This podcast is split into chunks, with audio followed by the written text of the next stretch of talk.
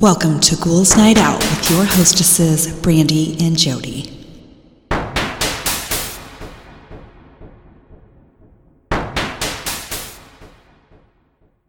Hello, beautiful ghouls. Welcome. This is Brandy. I'm here with my sister Jody. Hello. So I have a stupid joke. Okay. What kind of ghost has the best hearing? I don't know. The eeriest. Oh my god. I was thinking poltergeist. Boo. Now this is a stupid joke. Oh. And that is stupid. yes, that is. I laughed way too hard at that. okay, and then I have some parenting fails Okay. this week. So the first one, I thought it was Crazy Hair Day, but it was actually Dress for Success Day. So I sent my five year old to school in a clown wig, and everyone else was in a suit and tie.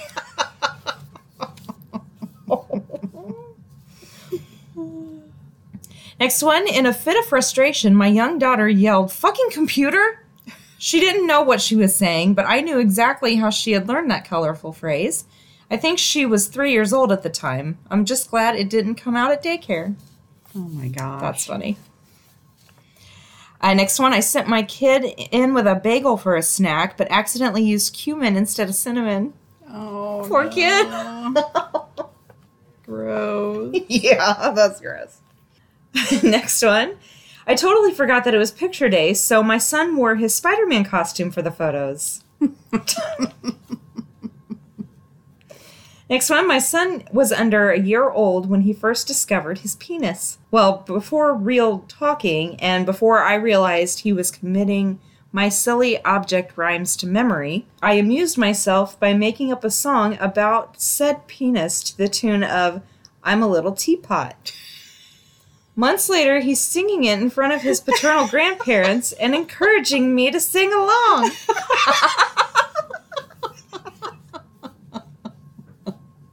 Oh my gosh, that's great. Oh my god. I really want to know how that went. you think I'm a little penis short and stout? that's just me. exactly. He's, he's gonna get a complex. Wait until he's old enough to understand the words. Of what Yeah. That's rude. You're like singing it. You're like, wait a minute. short and stout. Mom. Oh my gosh. Okay. Next one. That time that both of us assumed the other parent was picking up the kids and only discovered the mix up when we got called by the school. That's never fun. No. Next one, when my daughter was a baby, I kept a pair of scissors at the changing table. Whenever she had a huge poop blowout, I would use the scissors to cut off her onesie rather than risk getting poop on her face by pulling it up over her head. She was probably six months old by the time someone told me that onesies have those cute little shoulder pockets so that you can pull them down instead of up. I went through a lot of onesies. I didn't know that. yeah, they got the Oh, I know they have them, but I didn't know that's what they were for. Oh, well, yeah, so you can take it off, like, you know, and not get poop on their face. That's a lot of people don't know that, like, those baby on board bumper stickers mm-hmm. are saying, like, don't be an asshole. I have my baby on board. Yeah. A lot of people are like, they're just, Just just a statement. yeah, like, Oh my god. baby on board. We have a baby. It's like don't hit us, asshole. exactly, yeah. Okay, next one accidentally dressing my kids in each other's clothes and sending them into school. They're three years apart. Oh. Holy crap, How does not that notice that? Oh my gosh, she must have been tired. Next one, I took my four year old to the pediatrician, and when she had to pull down her pants, I realized she wasn't wearing underwear, and I asked her why. Her response, Well, sometimes you don't, Mom. You're like, how the fuck? What? How do you know that? Jeez. Okay, next one. When my kid was just starting to talk and sing, he asked me to play the Doody Doo song. He was jiggling around and trying to sing Doody Doo, Doody Doo, and it was really sweet. I had no idea what song he was talking about and told him so. He immediately started bawling and was so upset that I didn't know the song. In fact, he didn't sing again to us for months after that. Aw, What's that? I know. He's a fragile little one. yeah. Next one. When I forgot to spend to send in spare clothes and diapers for my toddler, so he came home in some other kid's diapers and clothes. This was this actually happened more than once. That happens all, the, happens all the time. Next one. One time I hadn't made breakfast by the time my kindergartner started her Zoom class, so 15 minutes into the meeting, I slipped her a bagel with cream cheese on a paper towel. When she asked me why it was on a paper towel instead of a plate, I very matter of factly said, because all the plates are dirty and I'm not washing dishes right now. Turns out she wasn't on mute. I had brazenly announced my laziness to her teacher and all the parents standing by. oh my gosh, that that's not a big deal at all. I wouldn't care. No, I don't care at all. Yeah, the, all the plates are dirty. That's why. Next one, I wouldn't necessarily call this a mistake, but we named our son a slightly unusual name from my mother's side. I still love the name, but we have to correct pretty much everyone who first meets my son or sees his name written on paper. That's got to be frustrating. Mm-hmm. You have to think through Yeah, you do. like any direction. mm-hmm. Next one, when my daughter was around two years old, I heard her quietly muttering the F word to herself while trying to put on her socks. I had to try and convince her that the word ac- is actually pronounced fork. What? Did that make any sense to you? Yeah. She's saying her daughter's saying fuck, and she don't want her to say that, so she's trying. Oh, okay, okay, okay. I I just was confused about the socks and the forks and the I didn't know what was going on. okay. Next one. So my son saw me changing my pad when he was about 3 or 4 years old.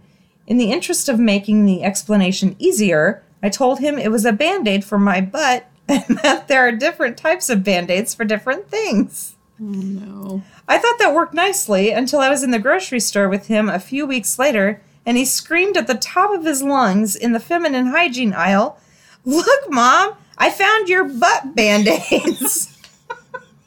we should get more because you were bleeding a lot in the last one. I would die. Oh my god. well, god. listen. Oh. He then started heaping boxes, boxes of pads into the grocery cart with all the pride of a kid who felt he was taking good care of his mama. Oh, that's so sweet. Oh my gosh. That is adorable. Is. Oh my god. I love kids. okay. The other day, my three year old was quiet for too long, and I realized it was because she was using our white bath mat as a canvas for her drawing. Oh, little turd. Next one, I volunteered to chaperone a field trip for my nine year old on a work day. I'm a writer, and I thought I could just wait in the parking lot and work from my car. It turned out we were supposed to hike a nature trail along with them, and so I was the one mom out of the six nice ladies chatting to be stopping along the route to rest at a picnic table or sit on a rock and pull out my laptop. Like I was in charge of an of the nuclear codes or something when really I just I don't know, making a list of spring hairstyles? What? What? What? Okay, I didn't read these before. That one. I hate that lady. Yeah. Who You can't thinks, stop. Who thinks you're gonna sit in a parking lot when you Yeah, chaperone a field What trip? What is the definition of chaperone? Seriously, I don't like you, Sonia from New York. You need to like, I don't know. no, I don't like her. Okay, next one: having to a, a kid find a vibrator in my bedside table. Definitely an oops. It happens. Hmm. Next one, my kids and I were playing with modeling clay, but they ended up moving on to other things in a different room. My My husband was being a jerk at the time, so in my infinite maturity, I hung back and used the clay to make a gift for him a very realistic looking version of a certain part of the male anatomy. He appreciated the humorous reprisal so much that he kept it in his dresser for a little while, long enough for one of the kids to discover it and start asking some pretty awkward questions about Mama's art project. Next one, that time I left a bottle of lawn- of dish detergent in the bathroom sink, having just used it to clean or soak something in the bathtub. I found my 20 month old shampooing her hair with copious amounts of it shortly after. Oh my gosh. Dish detergent, the concentrated freaking. Oh my gosh, that took forever to rinse out for sure. Okay, and this is my last one.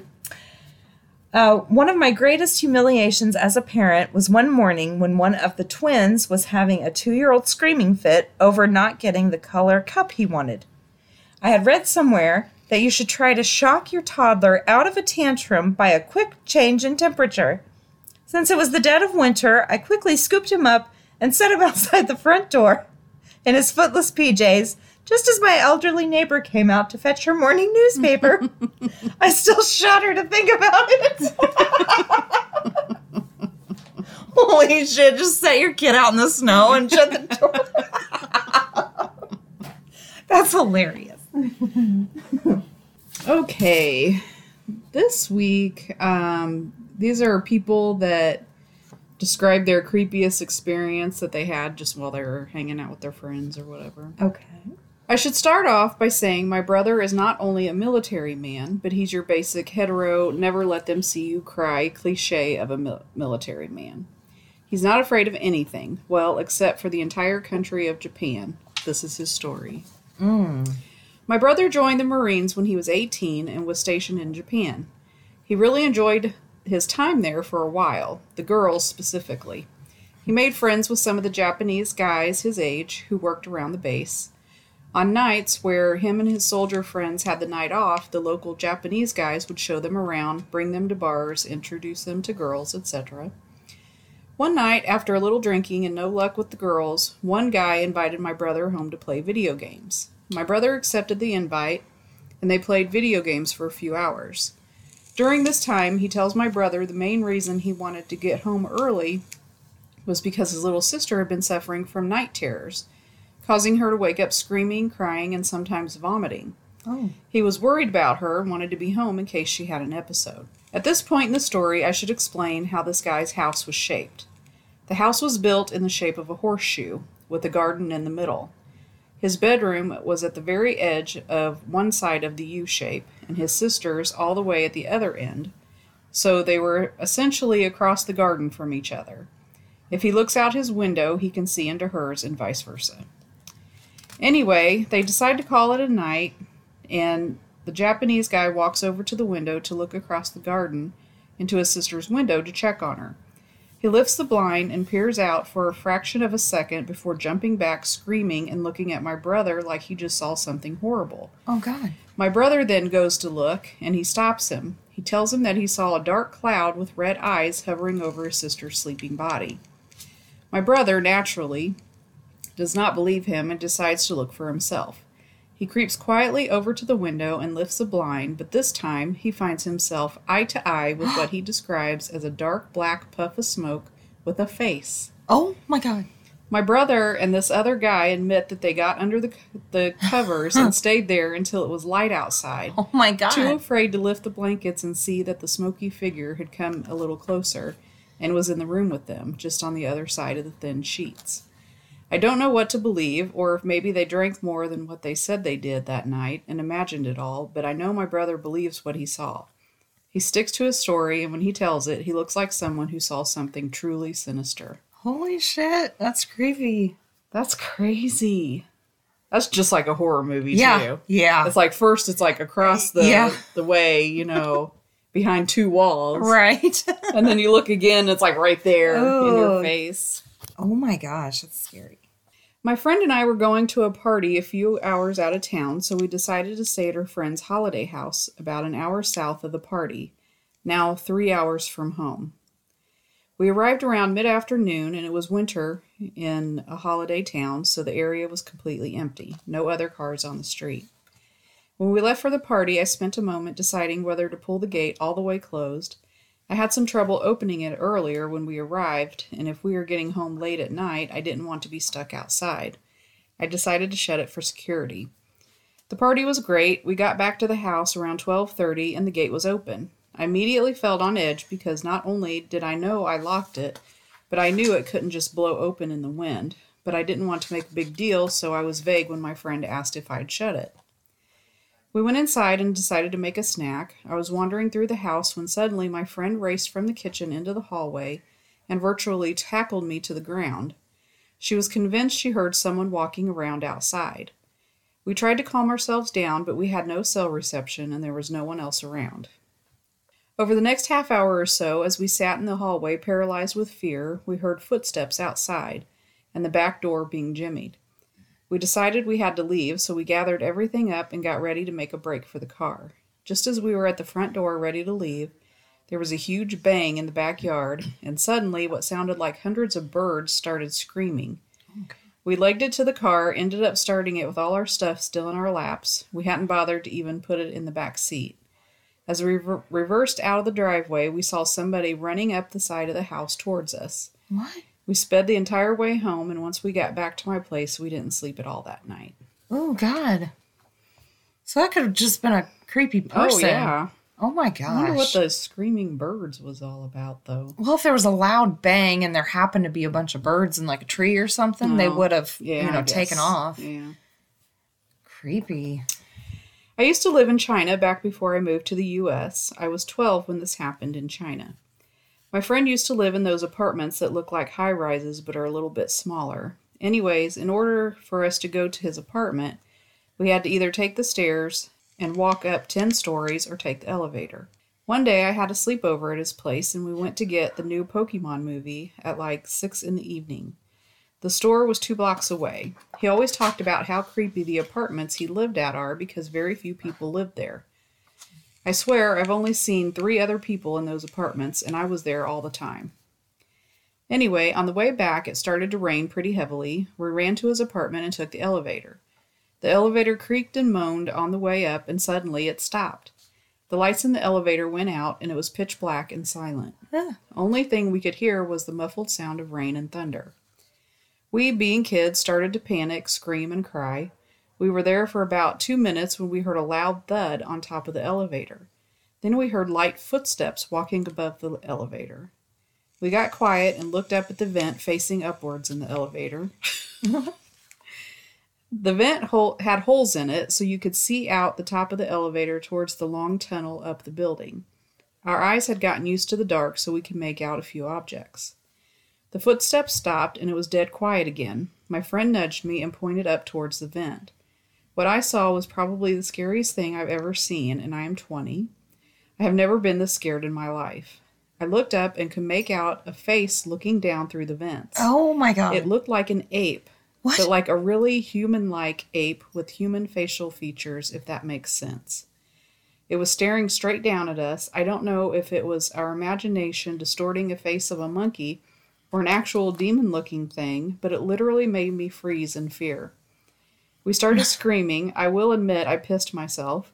It Oh still gives me chills thinking about it. It started banging on the elevator roof. It didn't scream or anything, just made noises by banging on the roof.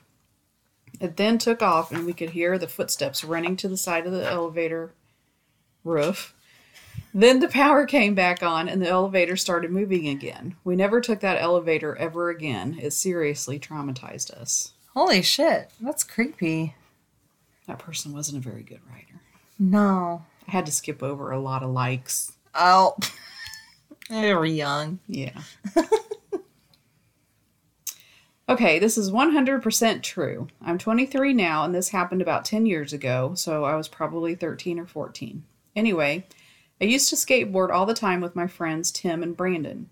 One day, we'd gone skating and decided to go to the 7 Eleven to get some food and drinks before we went home. Remember, I was only 13 or 14, so we weren't driving. We had skated to the 7 Eleven and were planning on skating back home.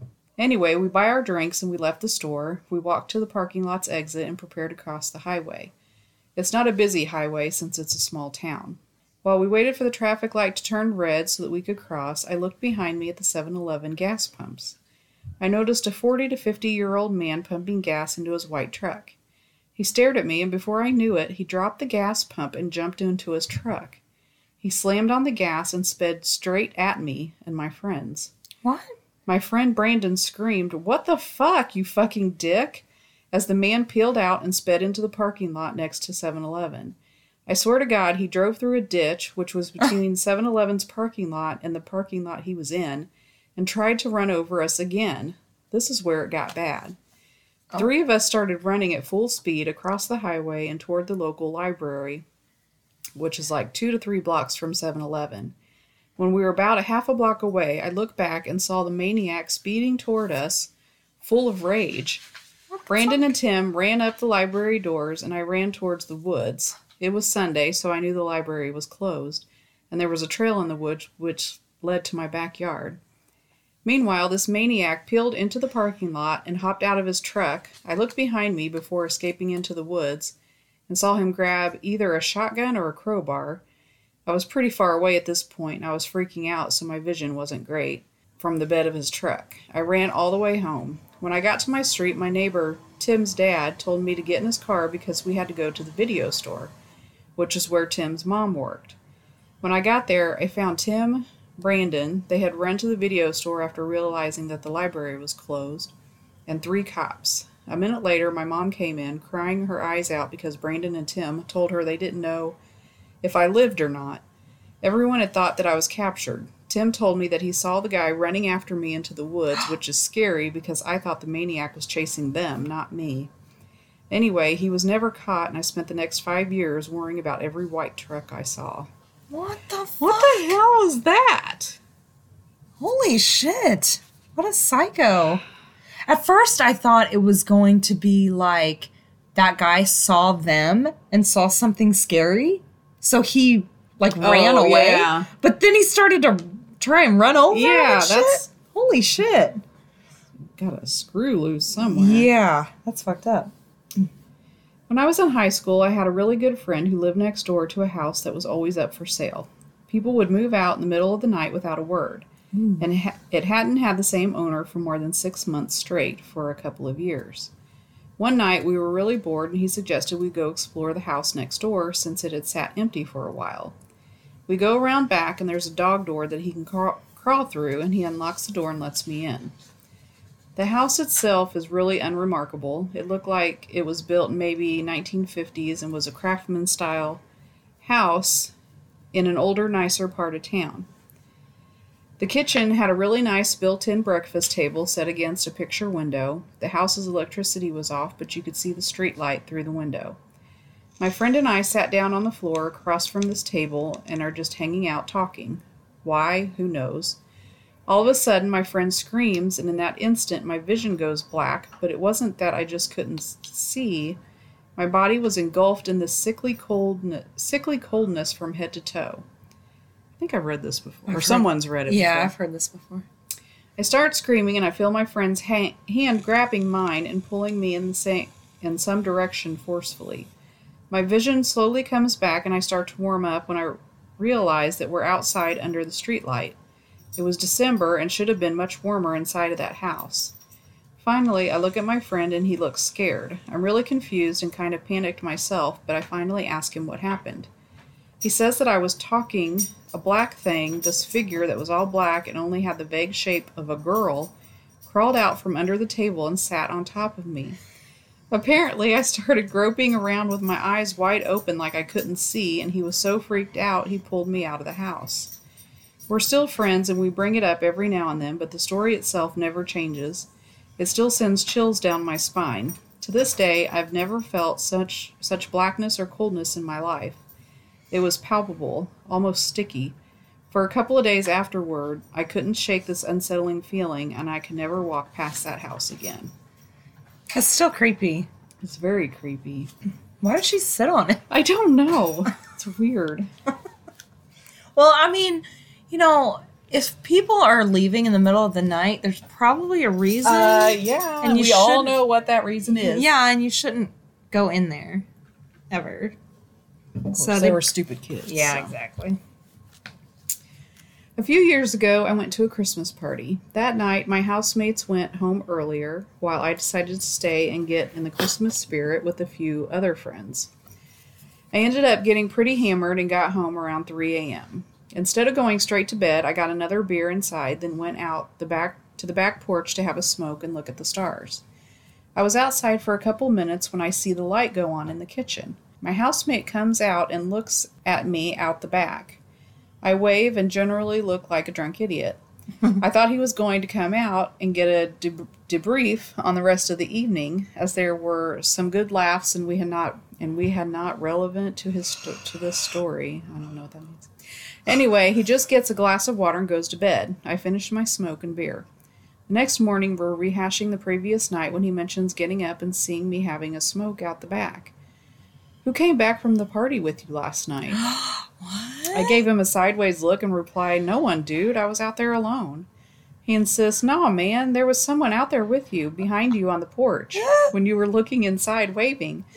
I didn't come out because I thought it was some random friend from the Christmas party I didn't know, and I couldn't be bothered making introductions. To this day, he stands by this version of events. Whoever it was must have been standing close behind me the whole time, but I saw no one and heard nothing. It gives me the willies every time I think about it. Yeah. Ew, that is so creepy. Don't like it. At least he didn't know it while it was happening. Yeah, but oh my god, that's scary. Yeah. About five years ago, some friends and I went camping in Oconee State Park in South Carolina. That's probably not how you pronounce it. we were in high school and went to our school ROTC instructor. Wait, we were in high school and went with our o- school ROTC instructor. This guy was in his 50s, but still a damn ox. He was a sergeant major while in the Army and was a definition of badass. On the first night camping, it was really cold, so we decided to sleep around the fire. We woke up all at the same time in the middle of the night to the smell of wet dog and rotten flesh. Ew. We decided it might just be the damp leaves, and we slept through the rest of the night. Well, we wake up the next morning, and there were paw prints all over the place. Huh. I'm not talking just around the outskirts of the site. I mean, there were paw prints four feet away from where I laid my head that night. Oh. We were all pretty creeped out, so we decided to head into town to get some lunch. Because, you know, food always helps. Yeah. We stayed in town the rest of the day and headed back to the site around dusk. My friends and I are in the back of the trucks as we drive down the gravel road to the site. Then all of a sudden, Sergeant Major slammed on the brakes and we came to a stop in the middle of the road. We all jumped up and looked over the cab to see what it was. Standing in the middle of the road was a hairless animal around 50 pounds, standing on its hind legs. Oh. While still on its hind legs, it walked to the side of the road and let out this god awful screeching noise. It darted into the woods and left us all frozen in fear. Then we smelled it. It was the same terrible smell from the night before. We got into the cab and I saw Sergeant Major like I had never seen him. I was absolutely terrified. The animal creature we saw shook him to his core. We drove in silence for the rest of the ride back to the site. When we got there, he told us that we were leaving and to pack everything up. None of us have been back since, and Sergeant Major won't let ROTC camp there anymore. Hmm. We agreed that what we saw looked like a mix between a bobcat and a coyote, but walked like a bear on its back legs. We named it the Catayote. okay. A few of my friends who hadn't heard the story decided to go up there one day and said the entire area gave off a really creepy vibe, creepy vibe and decided to leave. After I told them the story, it sealed the deal that none of us will be going back. What is the deal with these animals walking on their hind legs I like know. freaking humans? I know. That's the creepiest thing. It's horrible. what do you think? It's like skinwalkers? I don't know, but it's it's not right. no. My best friend and I were at her house chilling in the computer room. We heard a huge thump come from her room from her room above us like a heavy thud. We looked at each other confused. All of her siblings were downstairs with us. We decided, fuck it, let's check it out. We grabbed some airsoft guns, a bat, and she picked up a bag of bagels. We get upstairs, getting a little apprehensive about being upstairs. Her room door was open, which was no big deal until we saw her oak dresser moved about a foot. It takes two people on either side to lift it. She yelped and pointed at something, so I looked, and I swear to God there was a girl under her bed. Yeah. Not her sister, just a girl. She threw the bag of bagels at her, and we booked our asses downstairs. To this day, we have no fucking idea what the fuck that was. bag of bagels. I mean, I could see me doing that. it was just all she had. Well, I hope they were at least like stale. yeah. I used to be in the military, and the training camp bunk that we lived in was said to be haunted. Occasionally, our stuff would go missing and reappear in weird places, like under our bed or inside a bag that we had zipped, zipped up and stuff. No big deal, right? then came the instance that freaked everyone out. It was one night after lights out, my friend was on his phone texting his girlfriend. Most of us were drifting off to sleep and were lying on our beds. Suddenly, he heard the shuffling of feet from the corridor. So, thinking that it was our sergeant, he quickly hid his phone under his pillow, rolled over on his side, and pretended to sleep. To this day, what happens next chills me to the bone. While he pretended to sleep, he heard someone right behind him at the other side of his bed going, Don't worry, you can continue to pretend sleep. I would dismiss this as a figment of his imagination, except about five other people around him heard it as well, including me. Creepier still, there was no one there, and it was the voice of a little girl that said it. For reference, our training camp was in the middle of an island and was set up away from the main admin bu- blocks. The island has been closed by the government for army training purposes for the past 15 years, so there were definitely no civilians around, let alone kids. To make matters freakier, when we came back from our weekend home leave, there was a bunch of female hairs on his bed Ew. neatly bun- neatly bundled up, long and jet black. Ew. Under his pillow was a note that read, "Remember me." no. Now, as I said, as we were in the middle of a forest, in the middle of an island, at that point in time, there were no female recru- recruits or personnel on the island. Our, bu- our bunks were locked up for the weekend, and the duty sergeant had no idea that the incident happened. We never spoke about it after that night. It still chills me to the bone thinking about it. Weird. That's creepy. Yeah. Ugh. Bundled hair. Gross. I like she was like, "That's okay. You can pretend to sleep." Oh my gosh. It's like you're not fooling anyone, buddy. I was at a friend's house around 12 years ago. We were in the basement watching TV when his mom's boyfriend comes down the stairs and tells us to keep it down. We look at each other confused because we were literally just watching TV and it wasn't on high volume at all. We said we weren't being loud and he said, You aren't yelling? And we shook our heads. He just sort of does the huh look and tells us he and my mom's wait. He tells us he and my friend's mom had heard someone screaming coming from the furnace vents. Ew. So he thought it was coming from the basement where the furnace is. We decided we didn't hear anything and we were like 15 feet away from the furnace. Sadly, I can't verify the next story because I wasn't there, but my friend from the basement and another friend said they were upstairs in the kitchen one night hanging out when they heard a, a scream clear as day coming out of one of the furnace vents. Ew. It freaked them out naturally, but I never did get to hear it. It was probably just metal creaking, but it was weird that we were so close to it and didn't hear anything that can be interpreted as a scream. creepy. When I was growing up, my family moved to a cul de sac when I was around eight, and my brother was in the ball- ballpark of nine. We immediately befriended two girls who lived next door to us. We were basically our exact same ages, and we hung out with them every day. We would frequent, frequently go to go down a bike path located behind the circle of houses that occupied our street to ride around on our skateboards. Walk to the nearby shopping center eventually led to, it was very long, and basically just hang out. The bike path went through the woods and went in both directions for a long time. We would often wander into the woods and play in the creek catch crawfish and frogs, and all that Huckleberry Finn kind of stuff. Well, the first or second week we lived there, my brother, these two girls, and I were playing around in the creek and go way down from our house, and we went exploring into a short sewage pipe. It was barely 20 feet in total, and you could easily see both ends, which drained into a collection of large rocks. After we had sufficiently crawled around in this sketchy rainwater runoff pipe, we started climbing up the rocks to leave.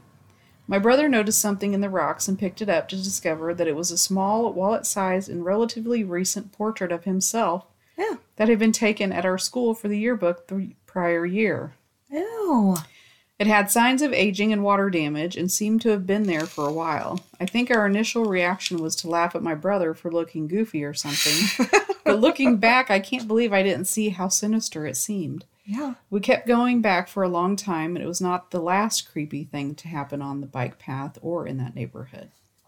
I thought the two little girls were going to be ghosts. Oh, yeah. I don't know what relevancy that had to the story. I don't know. I was home last year during a break from university with a friend, and we decided to go see a friend in a different city in his university. It was a small city with rivers, hills, and forests. Okay.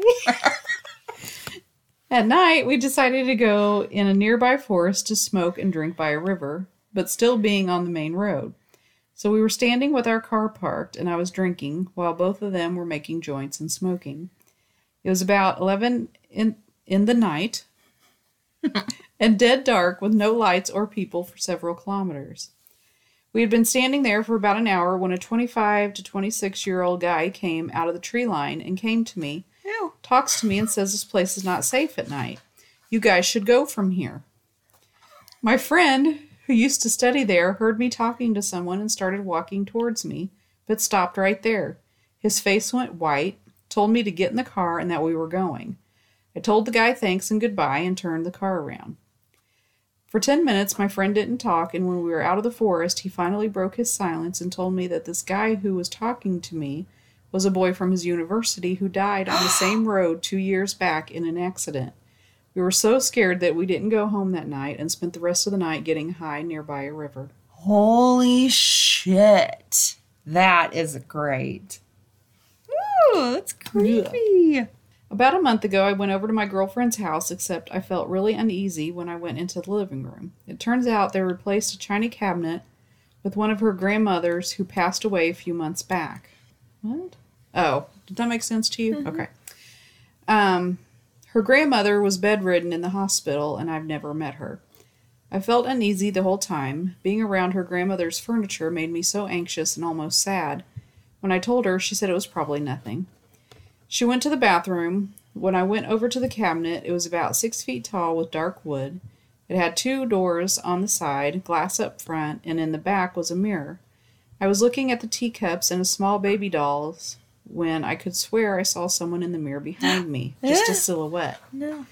I called out to my girlfriend, but as I did, I heard a shrill screech from the bathroom. I started pounding on the door. It opens, and she was sitting on the floor crying. She said she saw someone in the bathroom mirror. Ew. We booked it out of her house no shoes, no jacket, nothing, and right to my car. I drove for an hour or so with no destination. When I returned her to her house, her mother was sitting on the doorstep. She said she kept she- seeing shadows move. What the fuck? Yeah. I got chills like crazy. Holy shit. All of them like experience something? Like right in a row. Holy shit. This is my last story. There I was, bored in the combat zone, Iraq, drawing a picture. It was of the scenery, a few hills, some dead grass, and a tree stump. On the stump, I decided to draw a creature, humanoid like a pygmy werewolf that was four foot something with claws and teeth. The commander shows up, calls us in for a mission, and I put away my drawing. Weeks later, we are in an abandoned base, staying in some new building. No windows, doors, or anything, just the concrete bones and openings for the installation of these things. Every night, we have to set up watch. It takes the whole platoon to cover the building, minus a few per floor for runs to re- for runs to reinforcements. I was one such reinforcement sitting in an empty room in the dark. After a while, I notice that I'm not alone. I look up, and the thing I drew is sitting on the ceiling staring at me. What?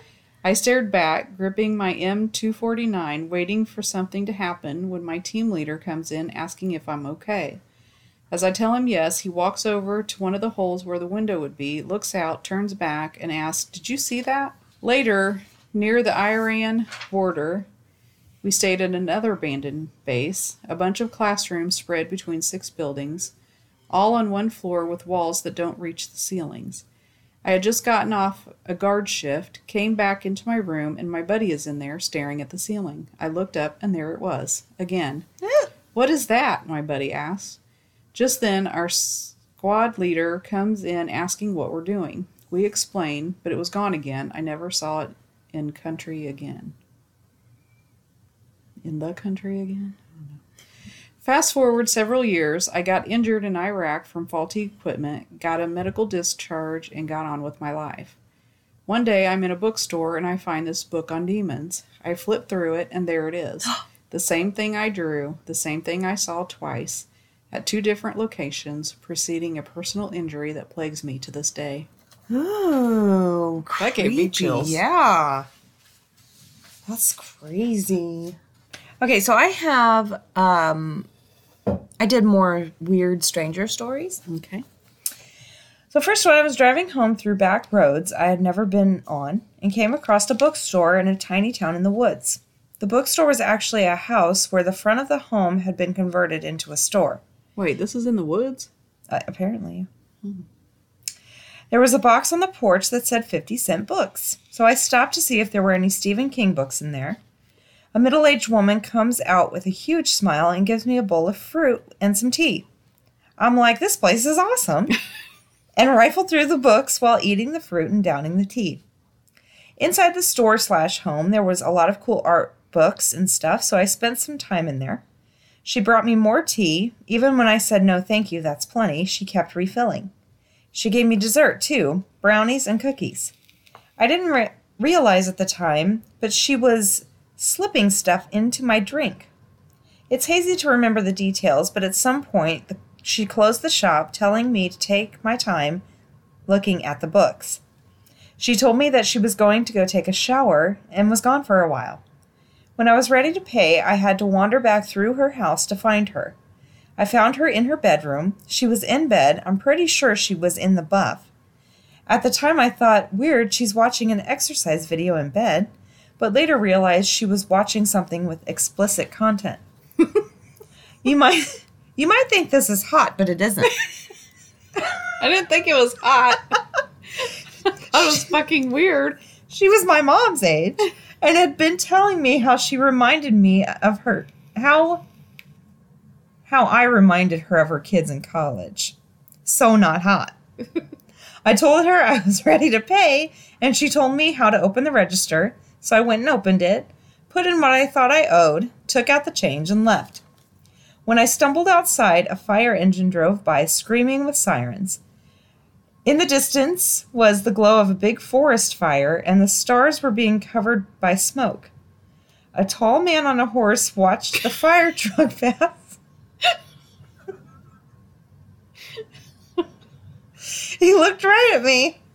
I took a piece of wood from some, or took a piece of wood or something out of his mouth and said, Town's burning.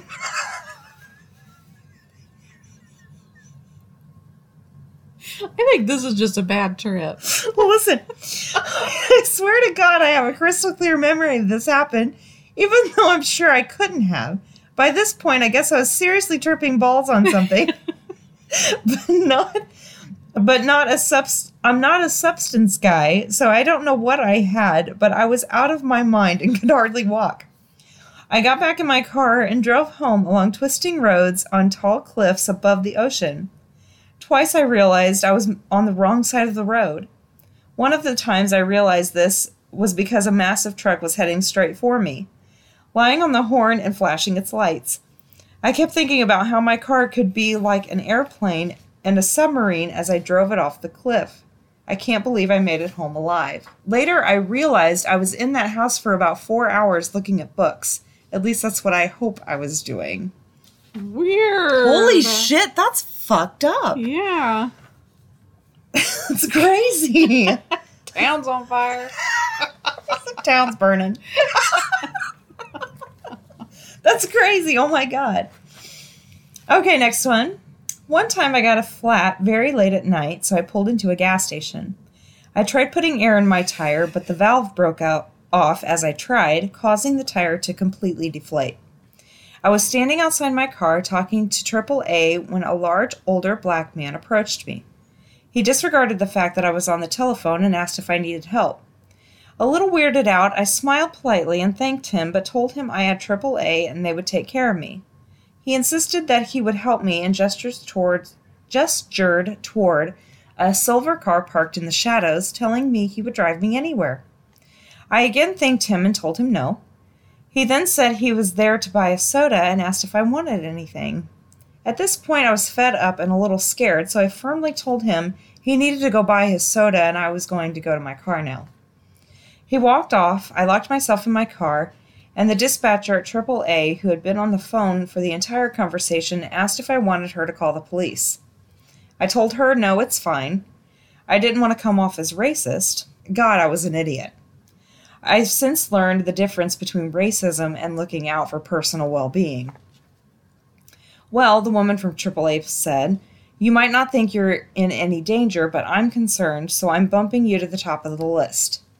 We hung up, and I sat in my car bored. At this point, I noticed my new friend had come out of the store and was standing about 20 feet from my car, staring at me. I thought this was very bizarre, and I started feeling a little nervous. I made sure my doors were safely locked. Over the next 20 minutes or so, I would take sidelong glances at his, in his direction to see if he was still there. Eventually, he disappeared, and I heaved a sigh of relief. Then suddenly I saw him again. He had stepped back inside the store and was crouched behind the window, staring directly at me. Ugh, creepy. This was too much. Racism or no, I was fucking freaked out. I called 911. 911, what's your emergency? I explained the situation and that I was scared. Okay, I'll just dispatch an officer to you immediately. Oh, no, that won't be necessary. I don't want to waste anyone's time. Could you please just stay on the phone with me until the tow truck gets here? That way, if he approaches me again, I can show him I'm on the phone with the police. All right, sweetheart. Can you tell me exactly where you are? Sure, I'm on the Hess on uh, Colonial and Mercy Drive. The dispatcher paused. Miss, I don't mean to alarm you, but I need to let you know that you are currently stranded on one of the most dangerous intersections in the country. I'm dispatching an officer to you immediately. You need to promise that you won't exit your car for any reason and do not hang up the phone until either a police officer or your tow truck gets there. So I stay on the phone, nervous, but not really thinking anything could, would happen. I would occasionally glance back at the store to see if Mr. Creeper was still there until finally he disappeared. I told the dispatcher, very relieved by this turn of events, when suddenly the man somehow appeared right in front of my car. He was walking right toward me, straight into my headlights. He reached down to adjust his pants when, bam, yeah, that's right, he pulled his junk out. Uh, I burst into tears and started shouting into the phone what was happening. I averted my eyes to the steering wheel, not wanting to look at it. Now, since I'm looking at my steering wheel, I ca- it came as quite a surprise when he appeared at my passenger door and tried to force his way in. Adrenaline is a funny thing. No longer was I a broken victim, I was pissed. I started screaming all sorts of obscenities at him. I told him I was on the phone with the police and they were going to put him in jail. The poor 911 dispatcher must have thought I opened my door to scream at him, so she in turn was screaming at me to shut my door and wait for the cops. After maybe three minutes of screaming at him, he seemed to realize I wasn't responding favorably to his attempts at wooing the gentle lady I am. He strolled towards his ga- the gas pumps about 10 feet away and stayed there. Several minutes after that, the tow truck pu- pulled in. A gentleman got out of the truck and started heading my way. He noticed I wasn't getting out of my car to greet him, so he pointed at his hat, which proudly stated AAA. He got right up to my car door, and I shook my head violently, refusing to get out. I cracked my door open, and his face changed. He saw I had tears running down my cheeks and mascara running under my eyes. I explained quickly what had happened, nodding toward the man calmly standing at the gas pumps. He had put his dick away at this point. I saw the tow truck driver's face harden. Did that man hit you? He thought the smeared mascara was in fact a set of black eyes. I shook my head no. Lock your doors and tell the police to get here now. I'm going to make sure he doesn't leave. I watched him walk over to Mr. Creeper and held my breath, expecting fists to be thrown. Instead, I saw what looked like a very cordial conversation. I found out after that he decided to pleasantly ask for directions to keep him where he was. Suddenly, we heard sirens. Mr. Creeper wildly looked in the direction of the sound, then directly at me, then glared at my knight and rusty armor. He realized he had been tricked. The police showed up, he was handcuffed, and I had to write the mother of all witness statements. They searched him, and it turns out he had a pipe on him and was under the influence of cocaine. That's my story. It wasn't pleasant, but I'm glad it happened to me and was able to get him detained. I shudder to think what would have happened to some other poor girl if he had gone free that night. Fucker. Seriously. Next one, when I was about 12, I had a lot of issues with night terrors and rarely slept a whole night through. One night, I got up in the middle of the night to go to the bathroom. I sat down half asleep, thinking of nothing but emptying my bladder and going back to bed, when I see movement out of the corner of my eye. There was a man standing by the other door to the bathroom, staring at me, not moving. He was wearing a tattered gray jumpsuit and had a crutch, little to no hair. I don't remember how I got down into the basement where my parents slept, but I was suddenly there and hysterical. My dad finally went up to the and looked in the bathroom and kitchen. He saw nothing but allowed me to sleep on the couch down there anyway. I didn't fall back asleep. About an hour or so later, I heard the sliding door to the bathroom from my sister's room and limping footsteps. The next morning, my dad searched around and noticed that the fridge and pantry had been raided. We never caught the guy. Creepy. Ugh. Don't like it. Next one, my sister had been taking sleeping pills because she was stressed out about the uh, HSC, which is the Australian version of the SATs, and was wasn't getting much sleep. The problem was they were giving her weird night terrors. I don't know why this didn't make her stop taking them, but whatever. One night she thought she heard breathing under her bed, so looked and saw a large bearded man in dirty clothes there. She screamed and ran into her parents' room, but they dismissed it as just being the pills. She was semi convinced, so she went back to the bed and forced herself not to check under the bed again. The next Fuck morning, that. I know, right? The next morning, they wake up and the entire bottom floor of the house was messed up with a bunch of stuff stolen. Holy shit! No. Okay, next one. I used to live next to an eye hospital. One day, walking home, I was stopped by an old man who clearly had trouble seeing. He asked me to help him across the road to the hospital. I agreed, and he grabbed a hold of my hand very tightly. At this point, I noticed his fingers were stained brown from tobacco, covered in scabs, and his fingernails were very long and dirty. I started to think that my good deed for the day was a bit regrettable. When we got to the other side of the road, he still had my hand grasped so tightly I couldn't politely pull away. Do you want to see my eye? he said. One of his eyes was squeezed shut. With his free hand, he pulled the lids apart, and I realized to my horror that he had no eyeball, just an empty socket. I started babbling, still trying to be polite, about how it was very interesting, but I had to go. then he uttered the immortal words Do you want to put your finger in there? He was pulling really hard on my hand, trying to force my fingers into his empty eye socket.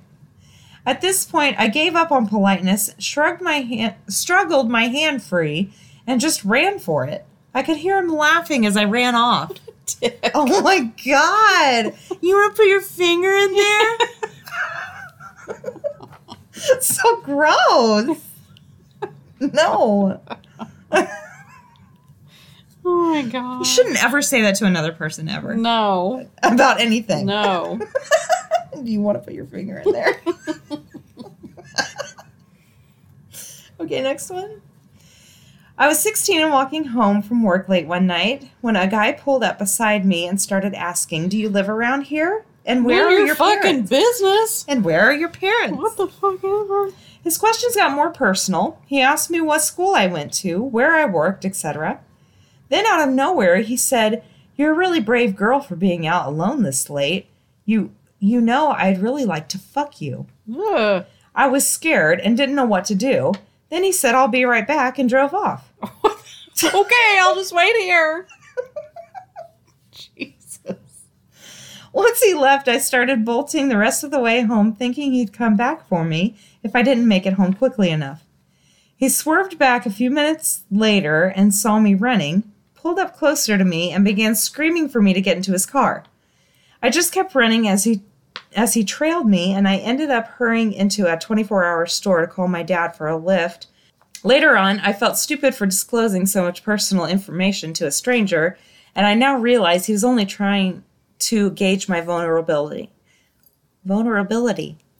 I was terrified he'd track me down for a bit, but I never saw him again, I think. Hmm. Asshole. Uh, next one, I didn't realize it until years later that I was almost snatched. I grew up in a small town. I was out playing in my yard with two younger siblings like every other summer day. A guy pulled up alongside the yard in a truck and called me over. He asked me my name and if I was having a good summer. He said he could really use help use my help since he was out looking for his lost puppy. I could show you a photo of the puppy if you come closer, he said. No closer, the picture is small. Can you please help me? I yelled to my brother on the other side of the yard, Dan, come help us find a puppy. I have to assume he thought I yelled Dad because he noped out of there without another word. I remember being really worried about that puppy until we had an assembly at our primary school about things strangers might say to lure you in their vehicles. Mm-hmm. That's so cliche. Next one. This happened to a friend of mine. It was a Sunday. She came home to her apartment of, from running errands around 1 p.m. She was in med school at the time, so she pretty much parked herself at the kitchen table and studied for the next five to six hours. She was sitting there when she looks up to see a dude casually stroll out of her bedroom. What? There were no other entrances, and she had been sitting by the front door, so he was there the entire time she had been home. He paused at the doorway to her kitchen between her and the door. She basically froze. Then her phone rang and kind of startled them both. She ran to get the phone, and he ran out the door. She moved and got an enormous dog. he was in her apartment the whole time. This is one of Oh my, my biggest fears. Gosh. What was he doing? Like taking a nap? I don't know. Holy shit. Ugh. Creepy. Next one, when I was a child, I was always stricken by this irrational fear that I that when I went outside at night, I had to walk straight into the house without looking back because if I looked back, someone would be following me. One day after dinner, I went out to the car to get my book bag and was continuing my ritual of walking straight inside without looking back, adrenaline pumping, anxiety going full force, and I just stopped and said to myself, This is stupid. And I made myself look back. When I looked back, I saw what appeared to be someone crouched behind my mom's car and peeking their head oh around. Oh my god. They were just staring at me and smiling. It appeared to be a woman in her mid 30s, maybe 40, with curly, short, blonde hair. We made eye contact for a second, and then she ducked back behind the car where I couldn't see her. I stood frozen for a second and then ran inside. I told my mom we went outside to check, but there was no one there. My mom didn't exactly not believe me, but she wasn't very concerned either. well, that's what I'm thinking. I'm thinking, was there someone really there? I think they were probably. That's so fucking weird, though. Yeah. They're probably freaking themselves out. but, oh my gosh. That's hilarious. My mom didn't exactly not believe me, but she wasn't concerned either. Hmm, okay. Next one, I love to ride my bike along country roads. Not far from where I live is a tiny town called Three Oaks, Michigan. One Saturday, my wife was working and I had nothing to do, so I strapped my bike to my car and drove the hour to Three Oaks. I parked in a scenic downtown area and then rode out of the town and into a surrounding countryside. As I wound my way farther into the remote countryside, houses, businesses, and cars grew increasingly increasingly scarce. Eventually, there was only an occasional house or every or every other half mile or so, and cornfields and small woods flanking the dirt and gravel roads that I pedaled down. It's on one of those back roads where a minivan drove past me. Within moments of passing, it turned around and pulled up alongside me. I looked over, and the passenger, a woman in her mid to late 20s, was looking at me with her window down. The driver, a man of seemingly the same age, leaned over the, passen- the passenger side and said to me in a slight southern drawl and with a big smile on his face, Hey, do you know David Crist? I thought for a brief second, but I don't know any David Crist, so I said so. The driver said, You don't know of him at all? I said that I didn't and apologized and then pedaled off. The van sat, sat for a moment longer and then pulled a U turn and drove off in the direction it was originally headed. I thought nothing of the encounter. Maybe the driver was a friend of David Crist and he thought he he thought we had met through David or something. I don't know. At the time I didn't think I had any reason to worry. I continued my ride turning down this road and heading north and then turning down that road and heading east. I didn't have any agenda. I was just out to enjoy the summer day and meander through the relaxing countryside. Maybe 10 minutes later, and on an entirely new road, and heading an entirely different direction from the one I had first met the van, I saw the van again. We were heading toward each other, and I gave a smile and nod as I passed the driver. I remember thinking it was an odd coincidence that I should come across this van again. The driver st- stared as he passed and had a big smile on his face. At this point, I began wondering what they were doing. They might be lost in looking for this David Crist guy, or maybe they were just enjoying a scenic drive and thought I looked like a friend of a friend or something. I didn't know, but at that point, I was starting to think about the situation a little more critically. I continued taking a twisting, turning, meandering path, taking this road and then turning onto that, heading north, south, east, or west. Then I came across the van again. Again, we were, we, they were heading in my direction, and I pulled alongside them. The driver rolled down his window and leaned out. He was a late 20s white man with a few inches of a goatee and a baseball cap. He had a large smile plastered across his face. I stopped my bike and looked at him, waiting for him to say something, and he just looked at me for a good 30 seconds. Now, 30 seconds doesn't sound like a long time, but That you go. like a long time. It is a long time. But you go flag down a stranger and then just look at them for 30 seconds, and you'll realize that in that kind of situation, 30 seconds is a lifetime. Finally, he spoke and said, Hey, do you know David Crist? Same damn question. This time, there was no smile on his face. He stared at me, and I was thinking to myself, Is he joking? Does he really not remember he just asked me the same question 20 minutes ago? Is he being funny? Is he high? After a moment, I told him that I still didn't know anyone by the name of David Crist, and I pedaled off down the road. It's at that time that I realized exactly in how remote of an area I was. I peered down the road I was on and didn't see a house on its entire length. I was flanked by a cornfield on one side and a forest on the other. I looked over my shoulder and saw the van slowly driving down the road away from me.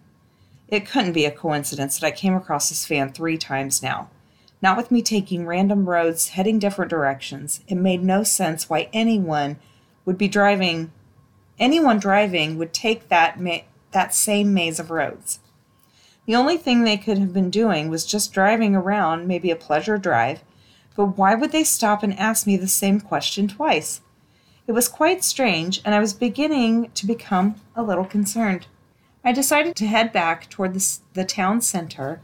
I pedaled hard, and the gravel road ahead of me continued with a bend to the right and a dirt path, for it couldn't really be called a road, to the left. So the dirt path couldn't be actually be called a road, but it was to the left. As I neared the fork, who should come around the bend but the damn van? I gripped my pocket knife, which I always take with me on rides like this, just in case. and then realized all they would have to do is run me down with the van and I would be in serious trouble. As the van drew closer, I was ready to jump off and run into the cornfields. The van slowed down as it approached me, and the driver rolled down his window and leaned out again, but this time I didn't stop riding. I increased my speed even though I knew I could never outrun the van if they gave chase.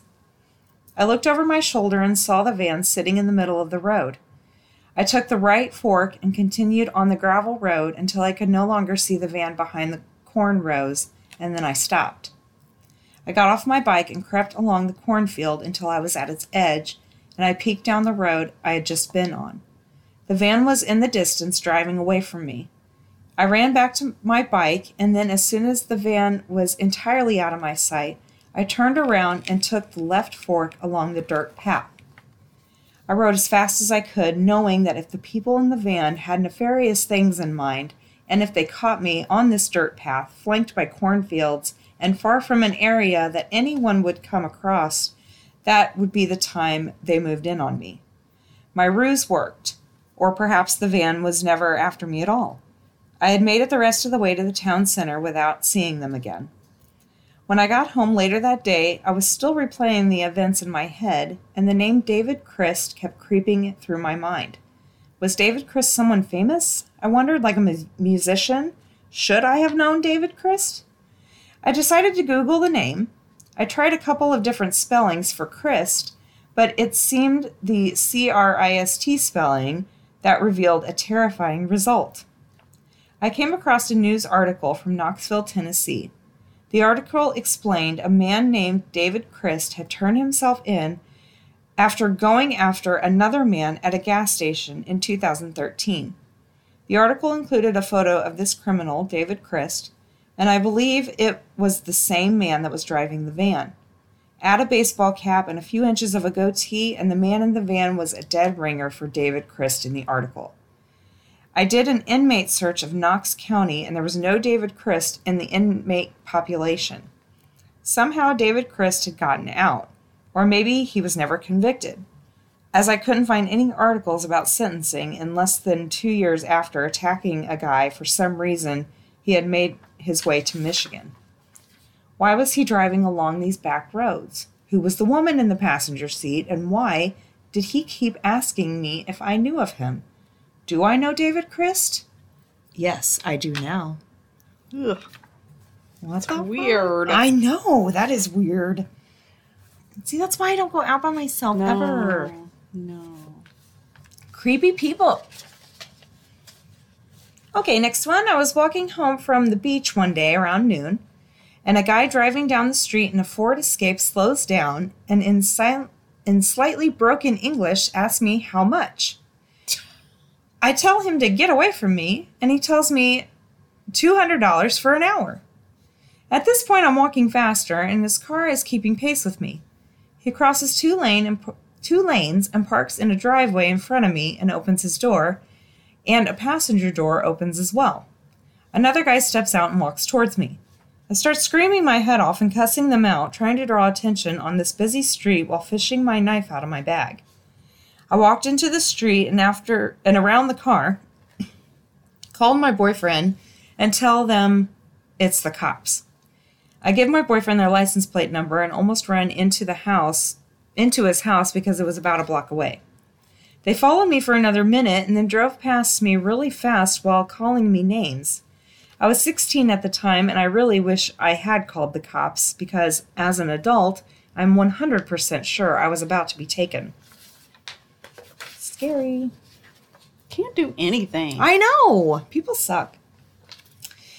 Next one, when I was younger, my dad was out of town and my mom left me. No. And my mom let me have a few friends over. We lived right by a bit pretty busy highway, and over three years, we had quite a few people knock on our door for help.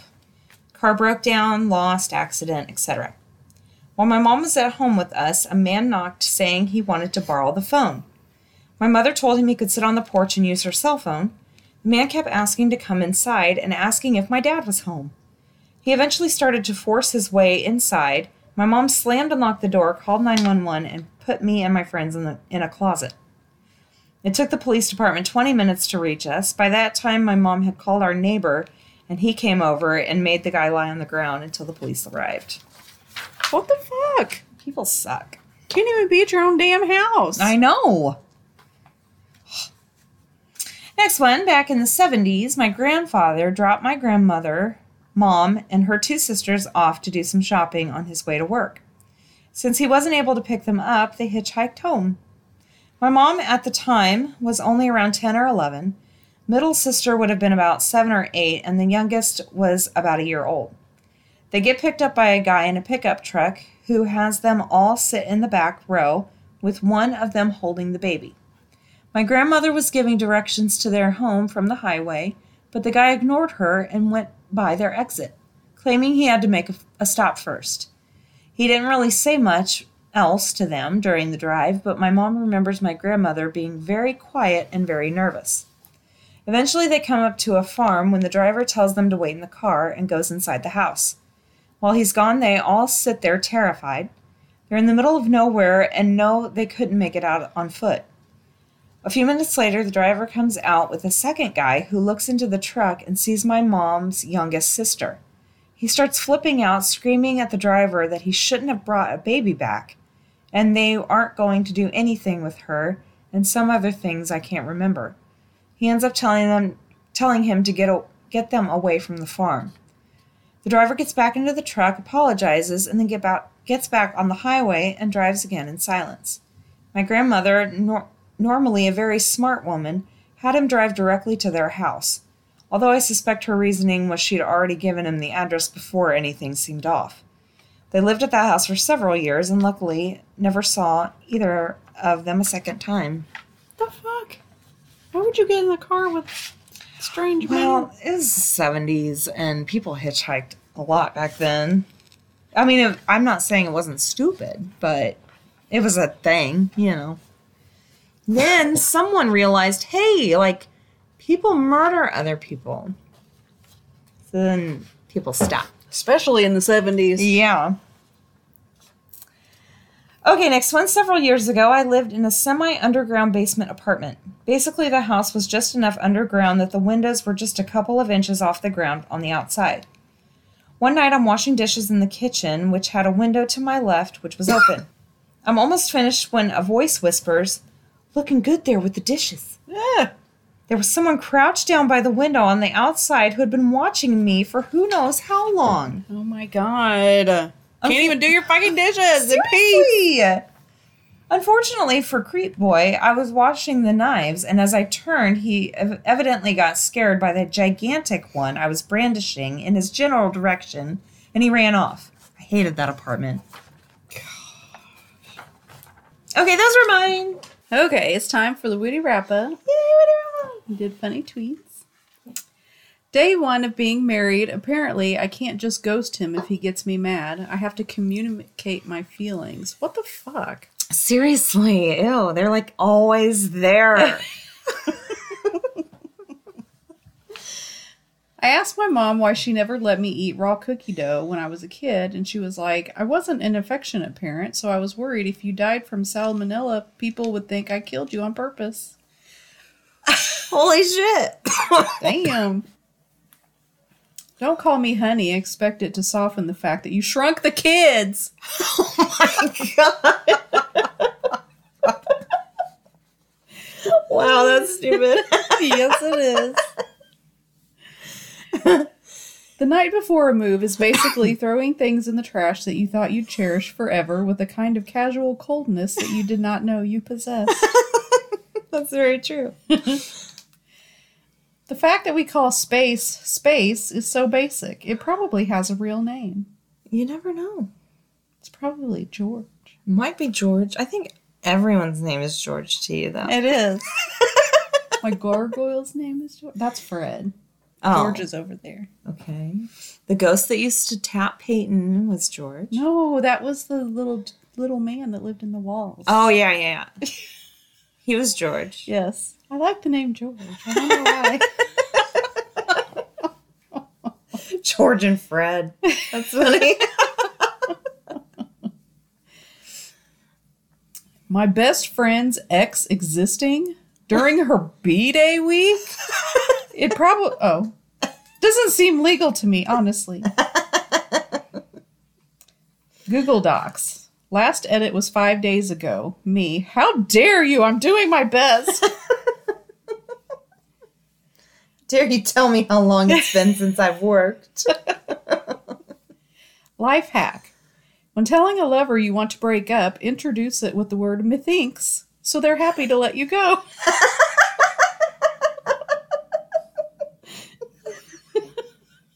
I wonder if that would work. Like if you um, like started talking like Shakespeare one day, It'd be like, me think that's fine. me thinketh we need to take it A break it. a breaketh, madam. They'd be like, okay, see ya. Okay, I'm good with that. Or they'd be like, good day, madame. yes, sir, I agree.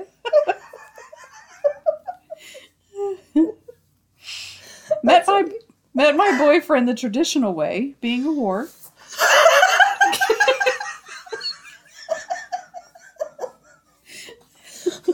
oh my god, that reminds me. I saw this TikTok, or well, it was like a YouTube video today.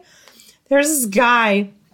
He was holding like the end part of the bread, you know, the the end part. Yeah. and he was cracking up. He's like, I just saw a post asking people what they called this online. He's like, someone, someone commented they call it the butt. Someone called it the heel. And someone called it the hoe because everybody touches it, but nobody wants it. That's the hoe of the bread. That's great. I'm gonna call it that from now I know. Be like, hey Peyton, you want this piece of hoe? You know, it's the one we all touch, but we don't really want. Bread.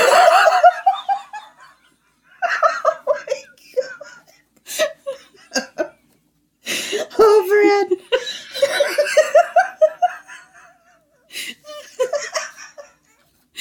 oh my god. That's great.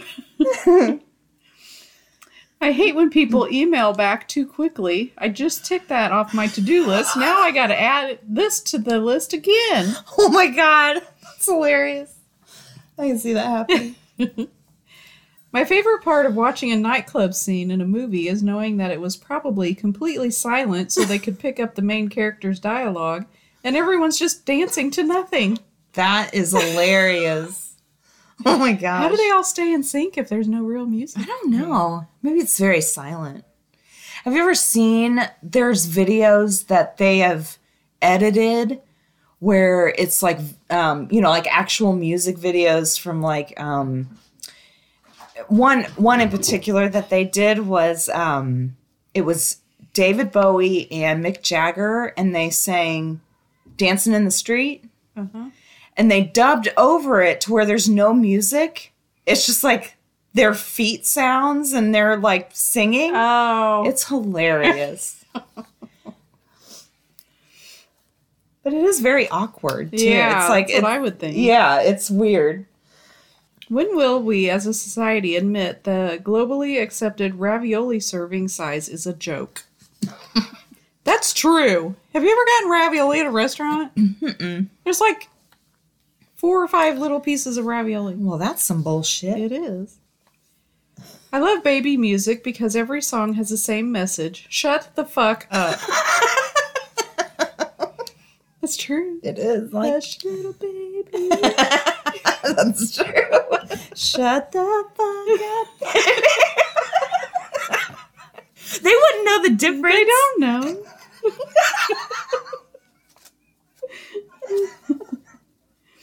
Oh my god, we're horrible. I am not trying to seduce you. I just have almond shaped eyes and low energy. That's so sad. We have to explain that's Oh why. My God. I oh know. my god. My toxic trait is that I say no worries, even when, yes, worries. I relate to CBD because I am, I too am expensive and don't do anything.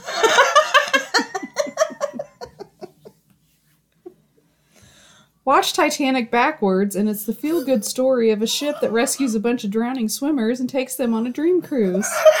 That's so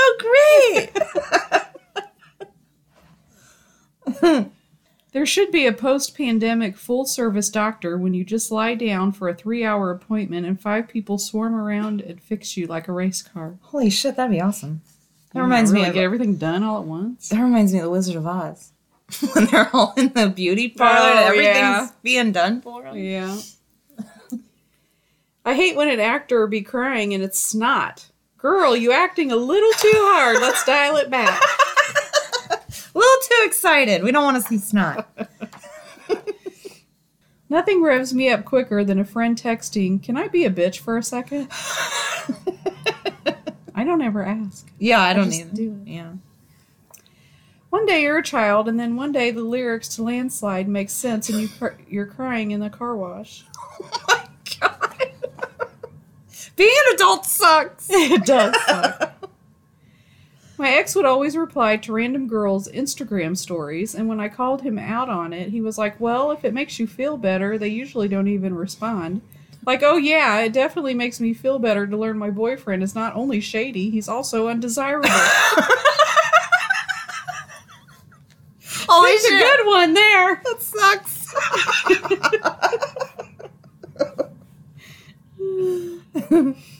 Imagine taking a cab to the hospital in a crisis because you can't afford an ambulance, and it's the cash cab. oh my god. That would suck. Oh my god. I recently, oh, this is my last one. Okay. I recently changed my Tinder preferences from men to women, and Tinder started showing me hotter men. Like when you try to cancel your membership and they offer you one month free. What the fuck? That's all I got. All right. Well, thank you guys so much for listening. Uh, send in your stories. We still need them anytime. Ghouls Night Out Podcast at gmail.com. You can uh, like our Facebook page, request to join the group, rate, review, and subscribe wherever you listen. And we'll talk to you next week. Later. Bye.